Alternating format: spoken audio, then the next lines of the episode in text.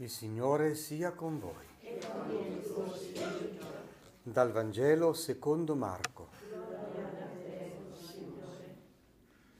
In quel tempo vennero i farisei e si misero a discutere con Gesù chiedendogli un segno dal cielo per metterlo alla prova.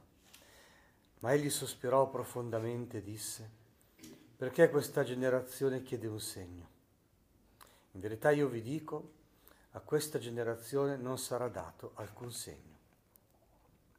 Li lasciò, risalì sulla barca e partì per l'altra riva. Parola del Signore.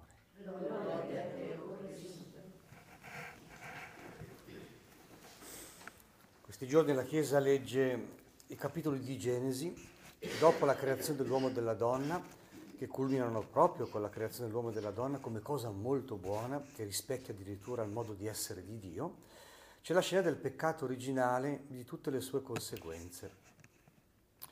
Andiamo a cogliere qualcosa che ci serve per la nostra conversione. Qui nel Vangelo c'è una, la pretesa di questa gente qui di volere un segno. Pensano di poter alzare il prezzo davanti a Dio. Dico, eh, non siamo in grado di fare questo. Cioè, il peccato ci rende anche ottusi, invece che acuti, eh? cioè ci fa anche proprio pervertire la prospettiva. Invece di metterci umilmente alla scuola di Gesù, alla scuola della parola di Dio, siamo noi che pretendiamo di imporre le nostre parole, le nostre richieste. Così fino al punto che nella modernità nascono i segoli dell'ateismo. Di fronte al male del mondo viene imputato Dio. Ma come? Ma questa cosa. Questa cosa c'è fin dalle origini. Il confronto e lo scarica barile. Alla radice ci sta il fatto che a noi non piace essere colpevoli. Il problema è che lo siamo. Non ci piace dire io ho fatto del male, io ho ferito il cuore di Dio, io ho trattato... Cioè, e allora noi vediamo la scena del peccato originale dove appunto il serpente mette in cattiva luce Dio, Eva e Adamo cadono, dopodiché Adamo se la prende con Eva, Eva se la prende col serpente, ma morire se, letteralmente, eh, morire, eh, se uno si prende le sue responsabilità. Questi due progenitori generano questi tre figli, Abele, Caino e Set, e questi litigano tra di loro. Il tema è quello del confronto. E qui andiamo a cogliere invece quello che ci può interessare per la nostra vita di tutti i giorni. Mettiti davanti a Dio, fai quello che ti tocca, liberati dalla logica del confronto. Tu sei tu, l'altro è l'altro.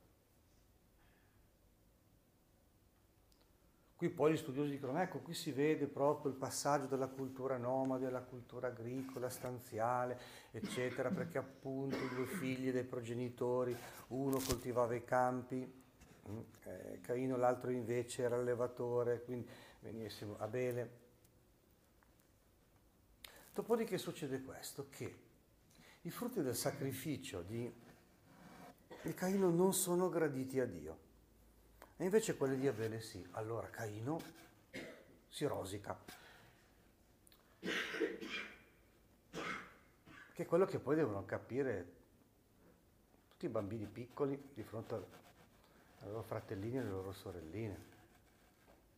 E poi avanti avanti ancora quando si diventa grandi. Logica del confronto che però non è ragionevole. E allora lì ecco le parole di Yahweh che sono veramente sagge, proprio aiutano a liberare i cuori, ad alleggerire le, relazioni. Come dire, guarda che non è importante tanto, cioè non è che il tuo lavoro è migliore o peggiore di quello del tuo fratello. Non è perché tu sei coltivatore che sei castagnato. Non è perché il lavoro di Abele mi piace di più del tuo. Non è perché io apprezzo di più tuo fratello piuttosto che te è se ti comporti male ti castagno, se ti comporti bene ti approvo. Porta a casa il tuo. Eh? Il Signore allora disse a Caino, perché sei irritato E perché ha battuto il tuo volto? Guarda con la tenerezza no, anche di Yahweh che si china su ciascuno dei suoi figli. Se agisci bene, non dovresti tenere alto il tuo volto. Ecco, cioè non hai niente da vergognarti. Ma se non agisci bene, allora il peccato ha accovacciato la tua porta e allora dominalo. Guarda anche qui una sfumatura di tenerezza, di amore, di libertà. Dici guarda che sei libero, guarda che puoi eh, prendere in mano la tua vita, le tue tensioni, i tuoi istinti, le tue tentazioni. E tu lo dominerai, sei in grado di fare questo. Quindi ci ricentra sulle nostre libertà e sulle nostre responsabilità. Ci dice via dal confronto. e poi la cosa più bella è che di fronte a un delitto così grande, che Caino neanche si perdona, eh?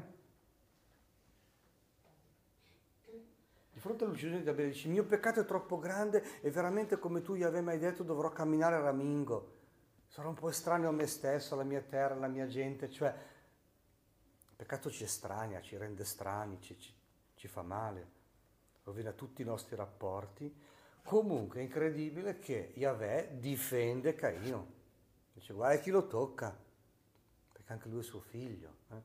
Quando Adamo ed Eva peccano e la vergogna diventa il segno di una, eh, una rottura di quella lieta armonia originale, cosa fa Yahweh? Gli tesse delle tuniche di pelle, li protegge. E quando Caino ha ucciso Abele, comunque, nonostante un delitto così grande, di cui quello che si sente più colpevole è proprio Caino stesso. Yahweh gli mette un segno perché nessuno lo tocchi. Non viene mai meno proprio quella benedizione originaria, viene sempre offerta diventa la radice di ogni misericordia, per cui poi Gesù arriverà addirittura a morire per i nostri peccati, per riscattarci dal peccato. Il Signore veramente di di, essere, di essere Gesù, di essere Salvatore, di essere il segno che Dio salva, di riscattarci, di liberarci dal peccato, di essere veramente il Redentore perché ne abbiamo proprio bisogno. Chiediamo di farci prendere le nostre responsabilità, di mettere a fuoco la nostra vita, di fare della nostra vita sacrificio a Dio gradito, un vero sacrificio di lode.